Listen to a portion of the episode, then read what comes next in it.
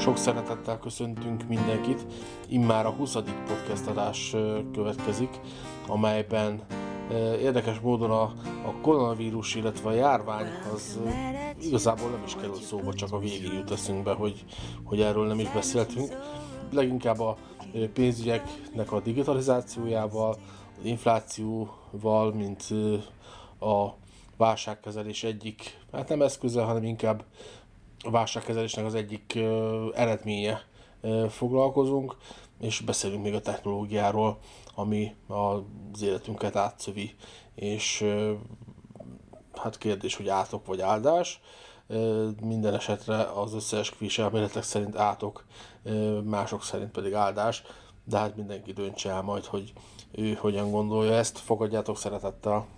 Az is egy érdekes kérdés, hogy ugye itt a, a mai világban, ebben a virtualizációban, digitalizációban, ugye pénzügyek is kicsit kezdenek ilyen discount broker, meg fintech cégek, pénzátváltás. Tehát ugye a pénzügyeknek egy része az, az robotizálódik, meg, meg, meg online térbe kerül, most az a kérdés, hogy, hogy minden része ide tud menni, vagy továbbra is szükség lesz arra, hogy szakértő emberek foglalkozzanak a pénzügyeinkkel.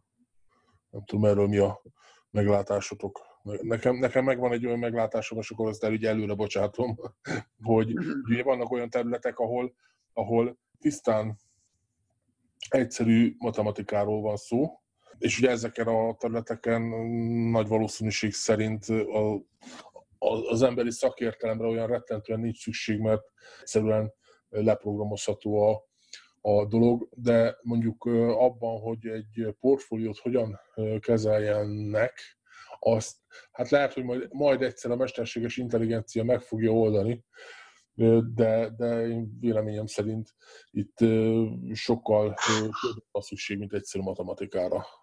Nem tudom, ti hogy gondoljátok ezt?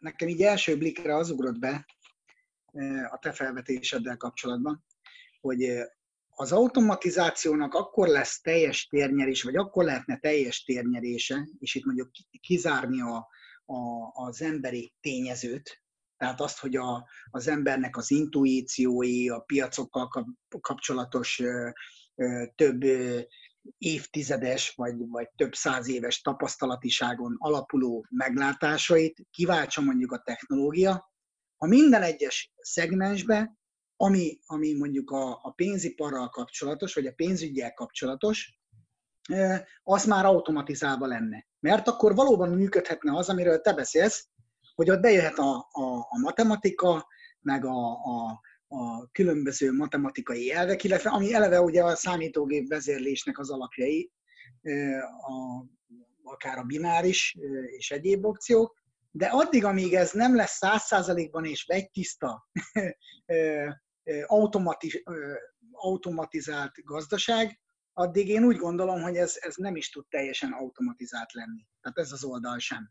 Ugyanis mindig ott lesz az a tényező, amit a gépek valószínűségszámítások szerint tud csinálni egy csomó, eh, ahogy te is mondtad, modellt arra vonatkozóan, hogy mi lehet a kifutás egy-egy eh, szituációból, de, de azok csak modellek lesznek, és ugyanúgy eh, nem tudja megmondani azt, hogy mi a tényleges és elvárható. Nem tudom, érted-e? Tehát, hm. hogy, hogy én, én úgy gondolom, hogy addig, amíg minden nem automatizált, addig nem lesz automatizálva a pénzügy sem teljes mértékben, mert nem lehet. És ez, ez egy újabb kérdésfelvetés, hogy lesz-e ilyen világ. Mi azért nagyon sok skifi filmet néztünk régebben, és nagyon sokszor borzoltak azért egy-egy témát a digitalizációval kapcsolatban, ami, ami vagy elfogadásra talált, vagy éppen kiverte a biztosítékot a, az emberi elmének a, a gondolkodás menetében és sokan ezért vagy aktívan állnak egy-egy technológiához, vagy éppen passzívan, mint ahogyan a virtualizáció is ugye különböző megítélések nek esik alá. Mert van, aki, aki örvendezve fogadja, és, és rendkívüli lehetőségeket lát benne, van, aki pedig teljesen behúzza a kéziféket, és gyakorlatilag csak az ellentételezésre hozza fel a példák, hogy miért nem jó, miért nem szabad, hogy ez elterjedjen. Ugyanez igaz a pénzügyekben is, hogy itt a technológia ahogyan fejlődik, nyilván úgy a térnyerése is megnő ennek a fajta gondolkodásnak, amiről te beszéltél, viszont az, hogy teljesen kizárni az emberi tényezőt, azt én azért tartom jelen pillanatban elképzelhetetlennek, mert mindig lesz egy szűk mesdje, ami, aminél a technológia nem biztos, hogy azt meg fogja tudni oldani, és azzal kapcsolatos pénzügyek maradnak ugyanúgy a, a, a idézőjelbe vett hétköznapiak. Lehet, hogy ez szűkülni fog, és a végén tényleg csak egy, egy, egy mikrolnyi tere marad az embernek a pénzügyekben is, mint döntéshozó a technológiával szemben, de akkor is fog maradni valamennyi. Most ez a kérdés, hogy ez milyen gyorsan valósul meg. De nem tudom, értetted az elejét a monológomnak? Igazából, hogy... igazából én is hasonlóképpen gondolom, és itt a végén, amit mondtál, szerintem ez a kulcs, ez a, a döntés. Tehát ugye a, a, akkor, amikor dönteni kell valamiről, és ugye az nem egy olyan exakt dolog, hogy most a 20 forint költséget választom, vagy a, vagy a 30 forint költséget, mert ugye egyértelmű, hogy akkor az alacsonyabb költséget fogom választani, hanem mondjuk konkrétan befektetési döntésekkel kapcsolatos dolog, ahol ugye ezernyi szempont van, és ugye nem csak technikai meg, meg kamatlábak, meg, meg egyéb dolgok, hanem ott konkrétan fundamentumok vannak, és a fundamentumok egyrészt világ, világ, tehát a fundamentumok egyrészt világgazdasági, világpolitikai, gazdaságpolitikai, egyéb megfontolásokat lesznek szükségessé, ott vannak a személyi kérdések, amik nem egyszerű matematikára lebontani, bár ott is biztosan lehet modelleket, meg profilokat felépíteni. De, de, de, de gyakorlatilag, gyakorlatilag ugye ezek a befektetési döntések, ezek mindig is szerintem személyes körbe lesznek utalva, és hát amit mondtam, hogy ugye lehet, hogy majd a mesterséges intelligencia egyszer ezt fölülírja, de, de hogyha nem, nem lesz egy ilyen nagy paradigmaváltás az egész világon, hogy most mindent már a mesterséges intelligencia és, és a, a gazdaságot is, és igazából nem lesz arra szükség, hogy az ember pénzt vagy tőkét mozgasson egyik helyről a másikra, hanem ezt majd megoldják helyette a gépek. Amikor, amikor az ember már igazából csak fog ülni a fotelbe, és a virtuális valóságban fog élni. Egészen addig ugye szerintem nem megkerülhetetlen lesz az, hogy az embernek döntéseket kelljen hoznia. Illetve nem feltétlenül magának, de ezt, ezt nem lehet automatizálni. Egyszerűen. Hát azért mondom, hogy ez, ez az, hogy kényelmesen ül a fotelba az ember, és mindent megcsinálnak a gépek, ez egy olyan utopisztikus dolognak tűnik, most elnézés. A jelen pillanatból, amikor a világ egyik felén növekedésről beszélünk, meg folyamatos profitéségről, a világ másik felén meg éhen pusztulnak az emberek. És meg sem élik a felnőtt kort. Nagyon sokan.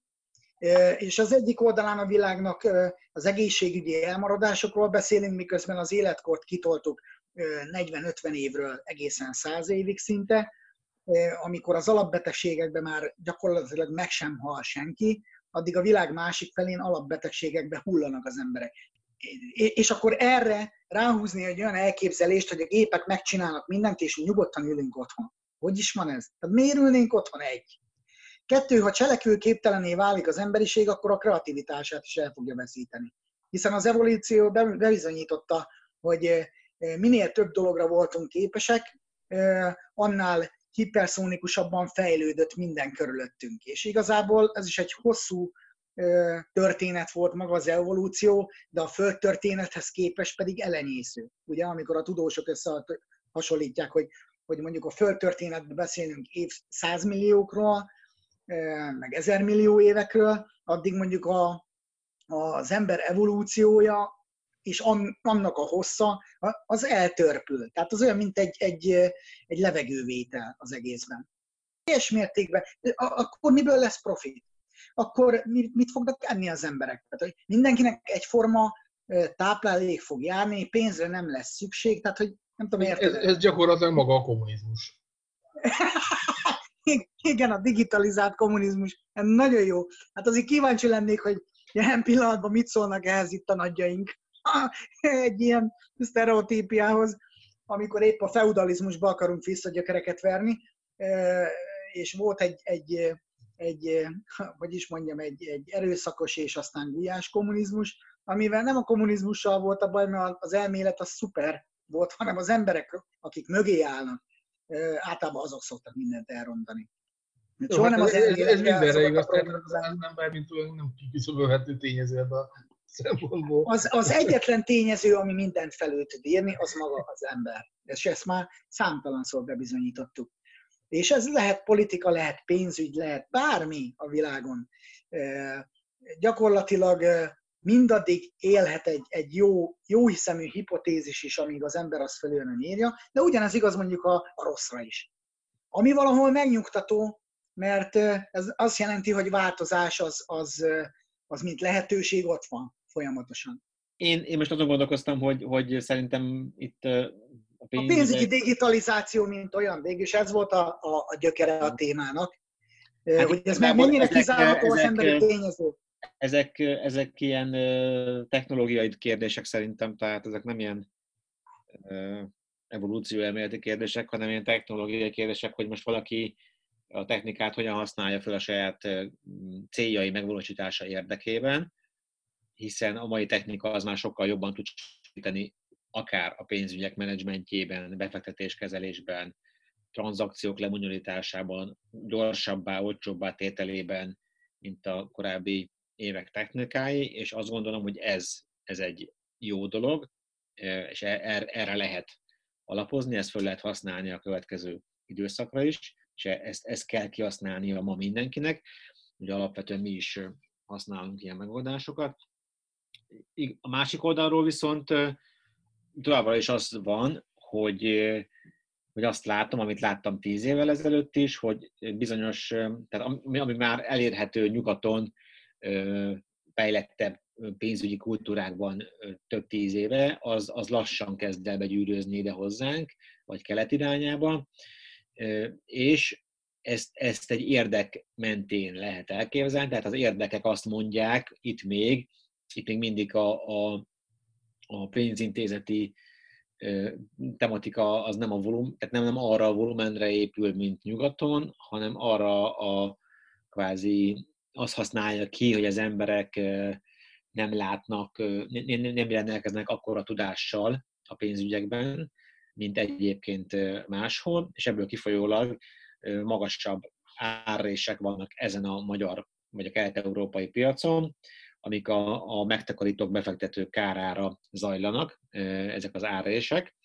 és, és igazából az edukáció az abban az irányba hat, hogy minél inkább kevesebb, tehát hogy értemszerűen, hogyha igénybe veszel egy szolgáltatást a pénzügyi területen, akkor azért valódi értéket kapjál, de fölösleges dolgokért ne fizes. És, és azt gondolom, hogy nekem ez a, én ezt a filozófiát tűztem kiváltottam a, a multinacionális pénzügyi érdekérvényesítő világból egy, egy family office-ba, aminek az a lényege, hogy a megbízók érdekeit legyenek szem előtt. És ebben a technikák tudnak segíteni, nagyon sokat segíteni, mind megvalósíthatóság, mind költségoldalról, de alapvetően, hogyha valaki rossz érdek információs áramlásra van bekötve, akkor azt gondolja, hogy amit ő fog csinálni, ami onnan jön információ, azzal a, arra fog építeni, és majd kiderül, hogy, hogy mondjuk miért nem. Ugye hát mi elkezdtünk egy megtakarítási modellt három-négy évvel ezelőtt, és az a megtakarítási modell ma már, aki elkezdte, annak pozitívat termel olyan szinten, hogy hogyha akar, akkor hozzáférhetett itt a krízisben az elmúlt hónapokban, vagy jelen pillanatban is, hogyha még nem állt neki helyre a munkája. Még hogyha valaki mondjuk a, a Magyarországon mainstreamnek gondolt megtakarítási modelleket használja, amivel különböző ügynököket megkeresik, akkor azt fogja látni, hogy jelen pillanatban neki az a megtakarítási modell semmit nem segített, mert a kevesebb pénz férhető hozzá, mint amit ő oda elhelyezett. Tehát én erről beszélek, és igazából Mi feladatunk az, hogy az embereket megtanítsuk arra, hogy az érdekek mentén, saját érdekeik mentén megfelelő edukáltsággal rendelkezzenek, hogy el tudják dönteni, hogy mi a számukra a helyes irány. Jó, és hát igazából ugye ehhez vezetnek a, a konzultációk, amelyek megkerülhetetlenek, tehát lehet az, hogy, hogy valaki kizárólag online tudásanyagra hagyatkozik, de egy, egy személyes konzultációt szerintem nem helyettesített semmi, mert ott egy olyan szakértő által vezetett beszélgetésről van szó, ahol, ahol, ahol tényleg ki tud derülni minden.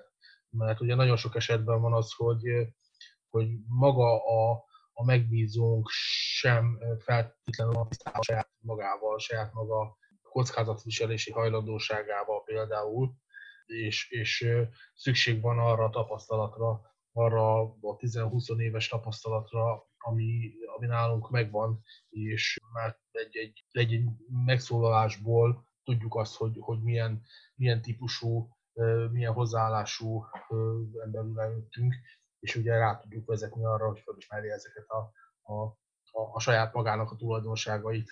Gyakorlatilag azért elég sok információ van, tehát nem, nem is egyszerű néha az eligazodás. Hát ahogy, a Balázs is, ahogy a Balázs is mondta, hogy ha te rá vagy kötve akár egy rossz, hogy is mondjam, egy rossz vonalra, és te azt látod üdvözítőnek, akkor te nem keresel másfelé információkat. Ami a külső szemlélő, tehát akár a mi szempontunkból hiba, de az ő szempontjából ő ezt nem látja még hibának, majd csak akkor, amikor mondjuk eljut egy eredménytelenségig, és, és elgondolkodik azon, hogy valami ezen kívül a világon más hely, hol léteznem kell. Tehát, hogy, hogy vagy lehet. És itt igazából az én meglátásom szerint alapvetően ez két dologra is szét lehet, vagy több dologra is szét lehet bontani, de alapvetően a legfontosabb az, hogy aki információt keres, az valóban keressen. De ez ne tartson az örök létig, mert az a probléma, hogy át tudunk ám esni a paci másik oldalára is, amikor, amikor annyira benne vagyunk az információ keresésbe, és mindig úgy újabbal és újabbal gondoljuk, hogy majd fölül lesz írva az előző, hogy soha nem tudunk megállapodni. Ezért sajnos a gyakorlati részét, tehát a tapasztalati részét azt nem lehet kikerülni. Ugyanis ha már van elég információm, azért adni kell egy időtávot, hogy én azt ki is próbáljam. És mi is ezt szoktuk azért mondani, hogy például a, a megtakarításnál is, hogy lehet keresni a szendrát, de igazából, amit már tudunk, hogy nem működik, azokat azért, mint tapasztalat, meg szokták osztani a felhasználók egymás között. Lásd Unitlink, ugye különböző nyugdíj sztorik. És hogy mi az, ami működő, arról meg mindenki azért próbál számot adni, Nyilván néha egy kicsit megpróbálják széttrolkodni, hogy de most miért mondod azt, hogy a tiéd jobb, mint a, a, amit egy másik oldalon láttam, STB, STB. Persze, gyere és győződj meg, hogy miért lehet neked jobb akár. Ez nem biztos, hogy neked ez a jobb. De mi feltételezzük, hogy jobb, mint a piacon lévő, mit tudom én, számtalan, amit már ismerünk. És, de onnantól kezdve, hogy megkapod az információt, és már volt, voltál, mint három hasonlóan jó információ, akkor neked el kell dönteni, hogy melyikkel kezdesz valamit. Tehát az, hogy mindig vársz, azzal nem fogsz haladni sehova. De egyszer döntés kell hoznia mindenkinek, hogy valamit elkezd. És bele kell vinnie azt az időt, amit mi a befektetési távoknak is szoktunk nevezni, utána már, hogy az, a, az az idő viszont legyen kellő mértékű és legyél elég következetes, hogy azt végrehajtsd, hogy tényleg, ha te valóban egy vagyonépítő vagy, akkor a, az elegendő információk alapján végre áttedd ezt a gyakorlatba, magyarul kezd el a vagyonépítést. Na most visszakanyarodva egy gondolattal, viszont azt, hogy de mindenki azt szeretné láttatni, hogy az ő stratégiája, vagy az ő terméke, a megoldás annak a valakinek, aki éppen a piacon keres. És lehet, hogy ez is egy jó megközelítés. Mi meg azt szoktuk mondani, hogy igazából analizáljunk, konzultáljunk, beszélgessünk, mert nem tudhatjuk így első blikre, hogy mi egymásnak vagyunk-e teremtve, de ez kiderülhet, és már pedig csak úgy fog kiderülni, hogyha számot adunk egymásnak. Tudásról, tapasztalatról. Amíg ez nem történik meg, addig gyakorlatilag mondhatnánk azt is, hogy mindenki csak keresi a másikat a, a hétköznapi térben. És itt mi magyarázhatjuk a saját bizonyítványunkat, ahhoz mindig kell egy befogadó közeg. És viszont is. Tehát, hogy aki megkeres, az meg vágyik egy olyan közlőtömegre, mint mi vagyunk például. De valahol a kettő találkozik, abból előbb-utóbb akkor lesz egy együttműködés. És utána ebben az együttműködésben már valóban tapasztalattá érik az a sok-sok gondolat, amit elképzeltünk mi is, meg elképzelt a másik fél is.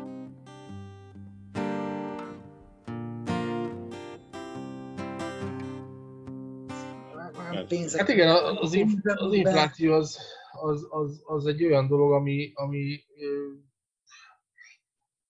ami tényleg sokféle van, mert ugye van az előremutató, van a hátramutató, illetve a múltbeli infláció, az előremutató infláció, aztán van a, a maginfláció, aztán van az az infláció, amit érzünk, és, és igazából egy nehezen megfogható dolog, de az tény és való, hogy a, a hivatalos inflációs adat az, az a közelében sem jár a valóságnak. Hát itt nagyon elszakadtunk már a valóságtól, és nem tudom, csak így belefuttattam egy cikkbe a minap. Hát mindegy, nem jut eszembe, de a lényeg az volt, hogy, hogy, hogy gyakorlatilag nem, nem jó jelek vannak ezen a fronton abszolút gazdaság tekintetében. Hát a, a Amerikában sem, tehát a világon, nem, nem csak Magyarországról van itt szó, hanem az egész világról. Persze. Tehát Amerikában, ami pénznyomtatás folyik, Európában is, de Amerikában az, az, az, az valami elképesztő. Tehát gyakorlatilag nem akarok butaságot mondani, ezért inkább megnézem. De az a lényeg, hogy a, az összadóssága, ugye az államadóság meg a, az állampolgárok adóssága, az gyakorlatilag már meghaladta a teljes ö, amerikai vagyont. Tehát a, magánembereknek és az államnak a vagyonát. Magyarul, hogyha ha most lenne egy ilyen elszámolás, akkor azt az lenne, hogy, hogy mindene az embereknek, meg minden az államnak átvándorolna a hitelezőköz, és még maradna egy kis pár ezer milliárd dollárnyi adóssága is a, az, egész, az egész Amerikának. Tehát ez egy, ez egy elképesztő dolog, ami, ami gyakorlatilag a pénzértéktelenedéséhez vezet. És nem is mint inflációs tényező és megtaláltam azt az oldalt, amit kerestem. Van egy ilyen usd ebtclock.org, ahol az amerikai mindenféle hitel, meg bevétel, meg egyéb adatok megjelennek. Az a helyzet, hogy, hogy igazából én azt látom, hogy most már kezdem ezt számítani, tehát pont most láttam egy kimutatást, hogy historikusan a, az amerikai tőzsdék részaránya, vagy a tőkepiacok részaránya az tovább emelkedett. Tehát ugye korábban is jeleztük, hogy 50-51 százalék környékén van, még fogjuk majd a szerdai webináriumon is ezt mutatni, de most már e fölé emelkedett az amerikai tőzsdék részaránya.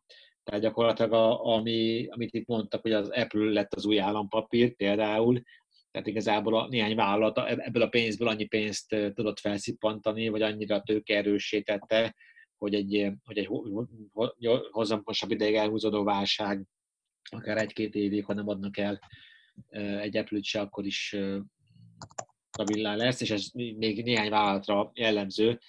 Igazából ez azt mutatja, hogy a gazdasági érdekek úgy álltak, hogy ezek erősödtek ezek a, ezek a vállalatok.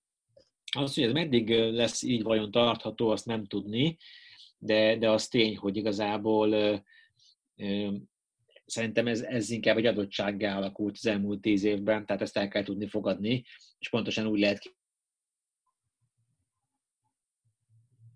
ha, ha a bankbetétben gyűjtjük a pénzt, ha államkötvénybe tesszük, uram, bocsánat, azt a hibát is elkövettük, hogy magyar államkötvénybe tesszük minden megtakarításunkat, akkor biztos, hogy, hogy egy erős értékvesztéssel kell számolni a, a pénzeknek, de hogyha a világ meghatározó globális trendjeibe fektetünk, és azon belül is a, a tőkepiaci túlsúlya próbáljuk a befektetéseinket lefedezni, ami ez a globál dimensionál stratégia, amit mi is követünk, akkor gyakorlatilag az látszik, hogy az infláció elleni védelmet fogjuk tudni biztosítani, mert hogy egyébként infláció lesz. Tehát ugye azáltal, hogy, hogy, hogy, hogy, hogy ezek, tehát most lehet választani, hogy akkor most legyen infláció egyik oldalról, és akkor legyenek egy áremelkedések, vagy ne, ne öntsenek a jegybankok, meg a különböző gazdasági szervezetek támogatást, forrást, pénzt a piacra, és akkor legyen, mit tudom én, 7 milliárd emberből 6,5 milliárd éhező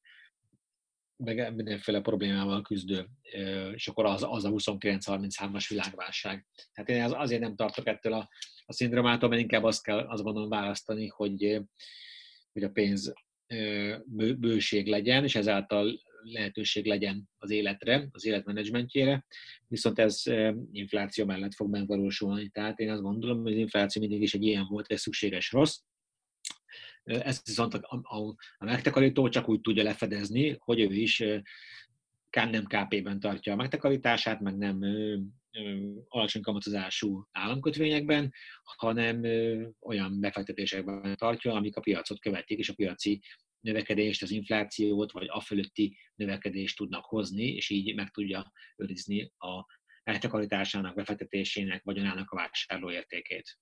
Hát ez az, a, amit, amit felvetettünk ugye az elmúlt időszakban, az a szolgálszál vagy részvényes Tehát itt egyértelmű, hogy, hogy kénytelen vagy átállni a, a részvényes oldalra, hogyha, hogyha ezt a dolgot ki akarod kiszugolni.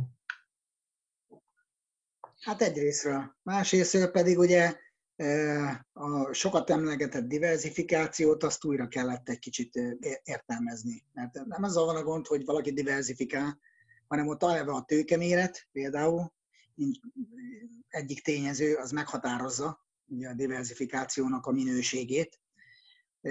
És itt gyakorlatilag az a technológia, amit majd ugye szerepelni is megmutatunk a kedves közönségnek, az pont azt ellensúlyozza, hogy, hogy tőkearányosan hogyan lehet a diversifikációt újra értelmezni. Tehát, hogy most az egy dolog, hogy, hogy veszek kötvényt, részvényt, és ennek az, az arányai hogyan alakulnak, nyilván a gazdasági helyzet megfelelően ezt, ezt lehet azért irányítani, hanem hogy, hogy ennél van sokkal szofisztikáltabb és sokkal uh, kiegyensúlyozottabb stratégia, technológia, nevezzük bárminek. Uh, most a minap éppen összekommenteltem, mert ugye németországi csoportokba is uh, szoktuk megosztani a blogbejegyzéseinket, és a Nürnbergi csoportba szóltak hozzá a múltkori a végső eszköz infláció, negatív reálkamat és helikopterpénz című írásodhoz, Gabi. Az öreg rockerrel vívtunk egy kicsit, de aztán a végén abszolút nem megadóan, hanem, hanem elismerően kiszállt a szópárbajból. És neki az volt az alapvető felvetése például, hogy, hogy nincs ezzel baj, de kérdem én egy ilyen minden gazdasági realitást felülíró felülíró válsághelyzetet, ami szinte a semmiből jött, hogy lehet előre kivédeni. Mert ő bár írtam neki, hogy elolvasta normálisan a bejegyzést, mert ott ugye nem hivatkoztunk arra, hogy az előadók között lesz bölcsek vagy Dodonai főpap, vagy éppen Nostradamus, hanem hogy egy technológiát szeretnénk megmutatni, amit, aminek a működését mi is látjuk már testközelből, és most ebben a helyzetben is helytált. És ennél nagyobb meggyőződés nem kell ahhoz, hogy, hogy akkor alkalmazható ilyen helyzetekre is, vagy ilyen helyzetekben is akár. Az a helyzet, hogy, hogy gyakorlatilag olyan szinten összefonódott világgazdaság van, meg globalizált gazdaság van most már, hogy két út áll a világgazdaság előtt. Ugye az egyik az, az hogy előbb-utóbb lesz egy összeomlás, amit viszont senki nem akar. Na most, hogyha, hogyha senki nem akarja az összeomlást, akkor ugye az, hogy mentsük meg minden áron, és igazából ott lehet, hogy infláció lesz, lehet, hogy hogy lesznek a a részvénypiac, a tőkepiac, az működni fog és emelkedni fog. Tehát igazából ez a dolognak a lényege, és ugye ennek a stratégiának, amit ti is mondhatok, hogy szerdán mutatunk be, nem először, gyakorlatilag az a lényege, hogy a világpiac teljes egészében gondolkodik, és nem, nem egy-egy szektort akar megcélozni, vagy egy-egy földrajzi területet, hanem, hanem igazából a, azt a növekedést, ami nyilvánvaló az elmúlt több mint száz éves távlat alapján, hogy mindig is növekedett, és mindig is növekedni fog, azt, annak a nyereségét teszi zsebre, hogy így mondjuk, és az is nyilvánvaló válságok egyre inkább azt, az látszik, hogy, hogy csak rövid ideig és, és val, val, valamikor 30-40 százalékos esés van, mint ahogy a példa mutatja az idén, de, de gyakorlatilag ez akár hónapok alatt, vagy legrosszabb esetben egy-másfél év alatt visszatér a, és emelkedik tovább. Tehát igazából, hogyha valaki nem egy-két évben gondolkodik befektetés időtávban, hanem ennél hosszabb időre, akkor nem kell tartani ettől a dologtól. Attól persze tarthat, hogy, hogy, hogy valóban összeomlik a gazdaság, hogyha hisz ezekben az összeesküvés elméletekben, meg a, a világvírusokban, akkor, akkor tartani erre jó többek között a világvége biztosításáról, a múltkor is beszéltünk, ugye az, hogy nemesfélet aranyat vesz magának, elássa, beteszi a parketta alá, vagy bárhova, és azt esetleg fizetőeszközként tudja majd használni, hogy vegyen egy zsákkút, akkor, hogyha itt a világ vége de, de, lehet, hogy az, is, az, is, az is lehet, hogy vesz egy tanyát, ahol felállítja a napelemeket, meg a szélerőművet, hogy legyen áramforrása, meg épít magának egy kis erdőt, hogy tudjon műből tüzelni télen. Ezek alternatívák, de, de igazából ugye ezek tényleg csak világvégi biztosítások és akkor sem biztos, hogy egyszerű lesz a dolga, mert ha valaki tudja, hogy valaki van neki, akkor azt fogja tőle venni. Tehát gyakorlatilag az sem igazi biztosítás arra az esetre, de hát erre senki nem készülhet, meg senki nem is szabad, hogy készüljön, mert, mert, mert nem szeretné. Úgyhogy a másik esetben viszont ott van az a dolog, hogy ugye részvényessé kell válni. Minél nagyobb részben, minél több embernek ahhoz, hogy boldogulni tudjon a későbbiekben. Hát igen, csak ugye ez a 30-40 százalékos esés, amiről beszéltél, ez nagyon rövid ideig tartott, és ugye azóta már növekedés van egyrésztről, másrésztről pedig szektorálisan különböző differenciáltságról beszélünk, tehát például a technológiai szektor az magasabban van, mint évelején, úgyhogy igazából ott a, a kis hullámot, ami volt itt február végén, március elején, ugye ez a pánik hangulat okozta pánik eladások, gyakorlatilag aki, aki figyelt rá és folyamatosan megtakarít, azt ki tudta használni. Hát igen, igen. És megtakarítási oldalra ezt elvinni. Tehát gyakorlatilag itt azért pontosan ez a növekedési ütem, amiről beszéltünk, és ugye ez is látszik, hogy a világgazdaság egyetlen reális, hosszú távú jövőképe az a kapitalizmus, hiszen itt, itt tud szabad piacon, szabad piaci keretek között növekedni az érték, és ez tud értéket termelni, valódi értéket, hiszen azt az emberek el tudják dönteni a szabadságban, hogy mire gondolnak, hogy nekik mi a fontos, hogy mi az érték, és azt fogják választani, és attól annak az értéke értékesebb lesz, az az emelkedik, és gyakorlatilag ezáltal az érték növekszik, az érték megmarad, az érték értékellavá válik. Hát igen, ez az egyik út, ami most a legelterjedtebb persze. Hát igen, az elmúlt 120 évben ez a legelterjedtebb, és ez a működőképes, ugye voltak itt próbálkozások a kommunizmusban, a baj napig láthatóan elmaradnak a gazdasági teljesítményükben minden mástól. Gyakorlatilag azt hiszem Szingapurt leszámítva, de viszont nagyon magas a, a korrupció ellenes intézkedéseknek az aránya. Tehát gyakorlatilag az látszik, ahol szabad szabadság van, szabad gazdálkodás, szabad gondolkodás, akkor szabad módon tud növekedni a szabad gazdaság, és ez a tartós jólétnek az alapja. Tehát azok a gazdaságok, azok a társadalmak élnek tartós jólétben, ahol ezt a szabadságot biztosították és nem korlátozták le, mert ott tud, mert ott tud, ott tud a, a legtisztábban, a legtranszparensebben az egyén döntése megvalósulni, és abban az irányban menni, amely a döntést, az értéket megalapozza. A kapitalizmust valamiért megalkották, ezt a fajta modellt tudták működtetni a legjobban eddig, ez kétségtelen. Az, hogy ez miket szorított a háttérbe, az már egy másik dolog, de nyilvánvalóan azért próbál most így a, a, a gazdaság, nem is a gazdaság, hát a gazdaságnak egy-egy szférája kompenzálni, tehát azért vannak ezek az önellátó gazdálkodási formák, és különböző kezdeményezések, akár így a, a zöld szisztémákba. A lényeg az, hogy valóban a föntartató fejlődés az, az, egy, az egy alapvető elvárásnak kell, hogy legyen. Tehát, hogy mind a mellett, hogy a, a profit hajt a, a gazdaság, azért a, a környezet megóvása és, és az egyéb az életkörülményeket támogató, segítő megoldásoknak ott kell lennie. Az, azért a profit szerzés közben is. Nagyon fontos, hogy ott legyen. Tehát, hogy nem, nem, nem minden csak arról szóljon, hogy lelketlenül hogyan nőhet a gazdaság, hanem a fenntarthatóságát, és ahhoz hozzátartozik az is, hogy még vigyázzunk a környezetünkre.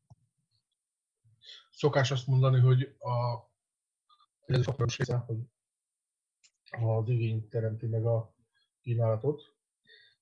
Igazából ugye az emberek, ahogy felismerik azt, hogy a, a környezetvédelem az az létkérdés, úgy lesz egyre inkább a környezetvédelem jó üzlet. Sőt, ma már ez talán ki is jelenthető így, nem is csak feltételes módban. És hogyha jó üzlet lesz a környezetvédelem, akkor bízom abban, hogy, ez a dolog ez oda fog jutni, hogy, hogy ezt a dolgot is meg tudja oldani az emberiség, és nem, nem, nem azzal, hogy elköltözik a marsra. Vagy nem csak azzal hogy egy része elköltözik a Marsra. Bár épp a napokban néztem egy, egy újabb, tényleg fantasztikus videót, egy 8 perces videót a, a mi az Elon Musknak a űrhajós cége? X-Space? Igen. Azt mondom, az X-Space rakétáról. De egy már, már ilyen kis űrhajó formájú sci-fi, sci-fi belülhajó formájú kapszulát lőtt fel ugye egy rakéta, és tökéletes precizitással a hordozó rakéta az visszaszállt a Földre. Úgyhogy gőzerővel halad a Mars, Mars expedíció felé, és a, meg úgy egyáltalán az űrhajózás felé is az emberiség. Úgyhogy szintisztán profit alapon, tehát ugye tegyük ezt hozzá, mert ugye a NASA bár megteremtette az alapokat az elmúlt 50 évben, 60 évben, 70 évben, is tudom már mióta létezik a NASA, de nem igazából a, a Six Space viszi. Mert ő, ő tudta azt az üzleti modellt mögé tenni, ami, ami működőképessé tudja tenni ezt az egész iparágat. Amellett, hát jó, de az elektromos autózást, mint egy, illetve most fene se tudja, hogy az elektromos autózás az, amit kiráz a kis fiából, a SpaceX. Az de valószínűleg a kettő együtt tud jól működni, és hatással vannak egymásra. És a, a különböző szoftver és hardware fejlesztések azok, azok ha az egyik oldalon megszületnek, az a másik oldalon is használva lesz. Hát igen, inkább ez a fontos üzenete. Csak kérdés, hogy mennyire befogadó maga az emberiség is. Ugye most itt a, a legutóbbi sztori, ami kiverte a biztosítékot, és ezt most kereshetjük, én is ma osztottam be egy, egy, egy cikket, egy véleménycikket ezzel kapcsolatban, az ugye az 5G hálózatoknak a telepítése, ami az egyik oldalról gyakorlatilag támogatva van, a másik oldalról pedig hát már, már, már dogmasztikus köntöst próbálnak keríteni köré, és igazából a legnagyobb probléma az a technológiáknál, amíg az emberek ezt fel nem tudják fogni valós értelmezésben, hogy ez kvázi az ő számukra miért lehet eh, jó, vagy jó. Mert az, hogy rossz, hát remélhetőleg azért rosszat nem akarunk saját magunknak. Tehát, hogy azért én még mindig hiszek egy picit abban, hogy a, a profit az oké, okay, hogy az első és a legfontosabb, na de most az, hogyha tönkre megy közben a bolygó, akkor az, a, a profit szerzőknek, tehát most vagy az jut, amit itt az előbb mondtál viccesen, hogy elköltözhetnek a Marsra az addig összerapolt pénzükkel, csak kérdés, hogy ott lesz egy társadalom, ahol azt a pénzt élvezni tudják majd, mert akkor meg minek. Tehát, hogy hova és minek az a rengeteg pénz, ez rengeteg profit. Mit tud még megvenni belőle, amilyen nincs meg? Tehát, hogy ez egy kicsikét azért olyan gondolatokat... Él, él, élményeket a marsról. Hát jó, de már, már, már milyen élményeket őszített. Tehát most ne, ne legyünk föltözragadtak, vannak az élményekről szélsőséges elképzelések, pro és kontra, de, de tehát már, már ho, hova, hova megy az élményekbe? Tehát kicsit groteszk. De én azért leszek kíváncsi, hogy igazából a technológiáknak meg kellene teremteni azokat a körülményeket, amely alapján ö, könnyebbé válik az emberiség élete. Én ezt tartanám jónak, illetve sokan gondolom, ezt tartják jónak. Aztán, hogy igazából mi történik, és milyen mögöttes érdekek húzódnak meg esetleg, hát az meg ugye időről időre vagy, vagy ilyen összeesküvési elméletekben, vagy pedig egyéb formákban jelenik meg. Alapvetően a legnagyobb probléma az, hogy a, a világ egyik fele az tud létezni, a másik felét pedig gyakorlatilag olyan, mint hogy a víz alatt tartanánk folyamatosan fuldokolva. Ami azért egy épeszű ember szempontjából érthetetlen. Tehát ott vannak a tömegek, akik, akiket gyakorlatilag, ha most valóban a profit szerzés az elsődleges, akkor miért nem támogatnak? Miért nem teszik őket nagyobb fogyasztóvá?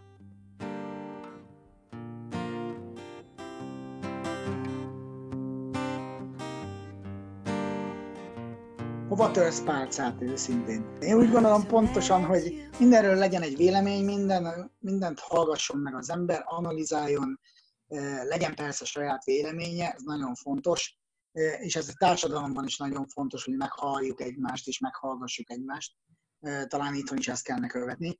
De ugyanezt csináljuk a pénzügyi beszélgetéseken vagy konzultációkon is, meg kell tudni hallani a másikat. Mindkét fél részéről. Mert abból lehet egy együttműködést kovácsolni. Addig nem. És igazából nekünk is ez a legfontosabb, hogy, hogy ne süket fülekre találjon, az a sok-sok tapasztalat, amit mi is megéltünk, összeraktunk, fejlesztjük és, és próbáljuk ugye átadni. De ugyanez elvárható a, a, a szakma többi prominens személyétől is. És bármely szakma, szakmának a, a prominens személyétől. Viszont a másik oldalon is kell befogadó képesség. Tehát, hogy olyan felnőtték kell válni a társadalomnak, hogy tudja is befogadni az információkat. Mert az, amikor mindent csak kritizálunk, az abban még sok jó nem sült ki. És azért kritizálunk, mert lehet, hogy meg se hallgattuk, de már kritikával élünk. Ezzel hallgassuk meg analizáljuk. De gyakorlatilag az ókorban is erre használták a fórumokat. De vitatkozni akkor is vitatkoztak az emberek. De a vita az nem kés egyre menő volt egyrészt, másrészt pedig pontosan az volt az értelme, hogy az eszmék eh, eh, cserélődtek, és megvitattak egy-egy eh, kérdést, vagy kérdéskört. Így van. Ugyanezt kellene csinálnunk. Így van, és igazából itt a befektetések terén a webináriumainkkal többek között ez a célunk. Csak és kizárólag ez a célunk. Be, Csak és kizárólag. Be, bemutassuk, bemutassunk stratégiákat, meg megoldásokat, és, és utána meg vitassuk meg, és legyenek kérdések, és, és, és bízunk benne, hogy minden kérdésre választ tudunk adni, legalábbis mi ezt hisszük, és szeretnénk be is bizonyítani. Úgyhogy mindenkit várunk szeretettel 27-én szerdán 17 óra 30-tól a webináriumunkon. Ehhez nem kell mást tenni, mint itt a podcast leírásában is szereplő linkre kattintva megnézni a részleteket, illetve regisztrálni, és már kapjátok is a a Zoom de addig is hallgassatok, olvassatok minket, gyertek a webinárra, és most érdekes módon a, a koronavírusról, meg a járványról, meg a karanténról már nem is beszéltünk. Szépen a ugye múlt héten mi is megnyitottuk az irodát, úgyhogy konzultációra is lehet jönni, várunk mindenkit szeretettel, és jövő hétig pedig jó újrakezdést kívánunk mindenkinek. Szervusztok!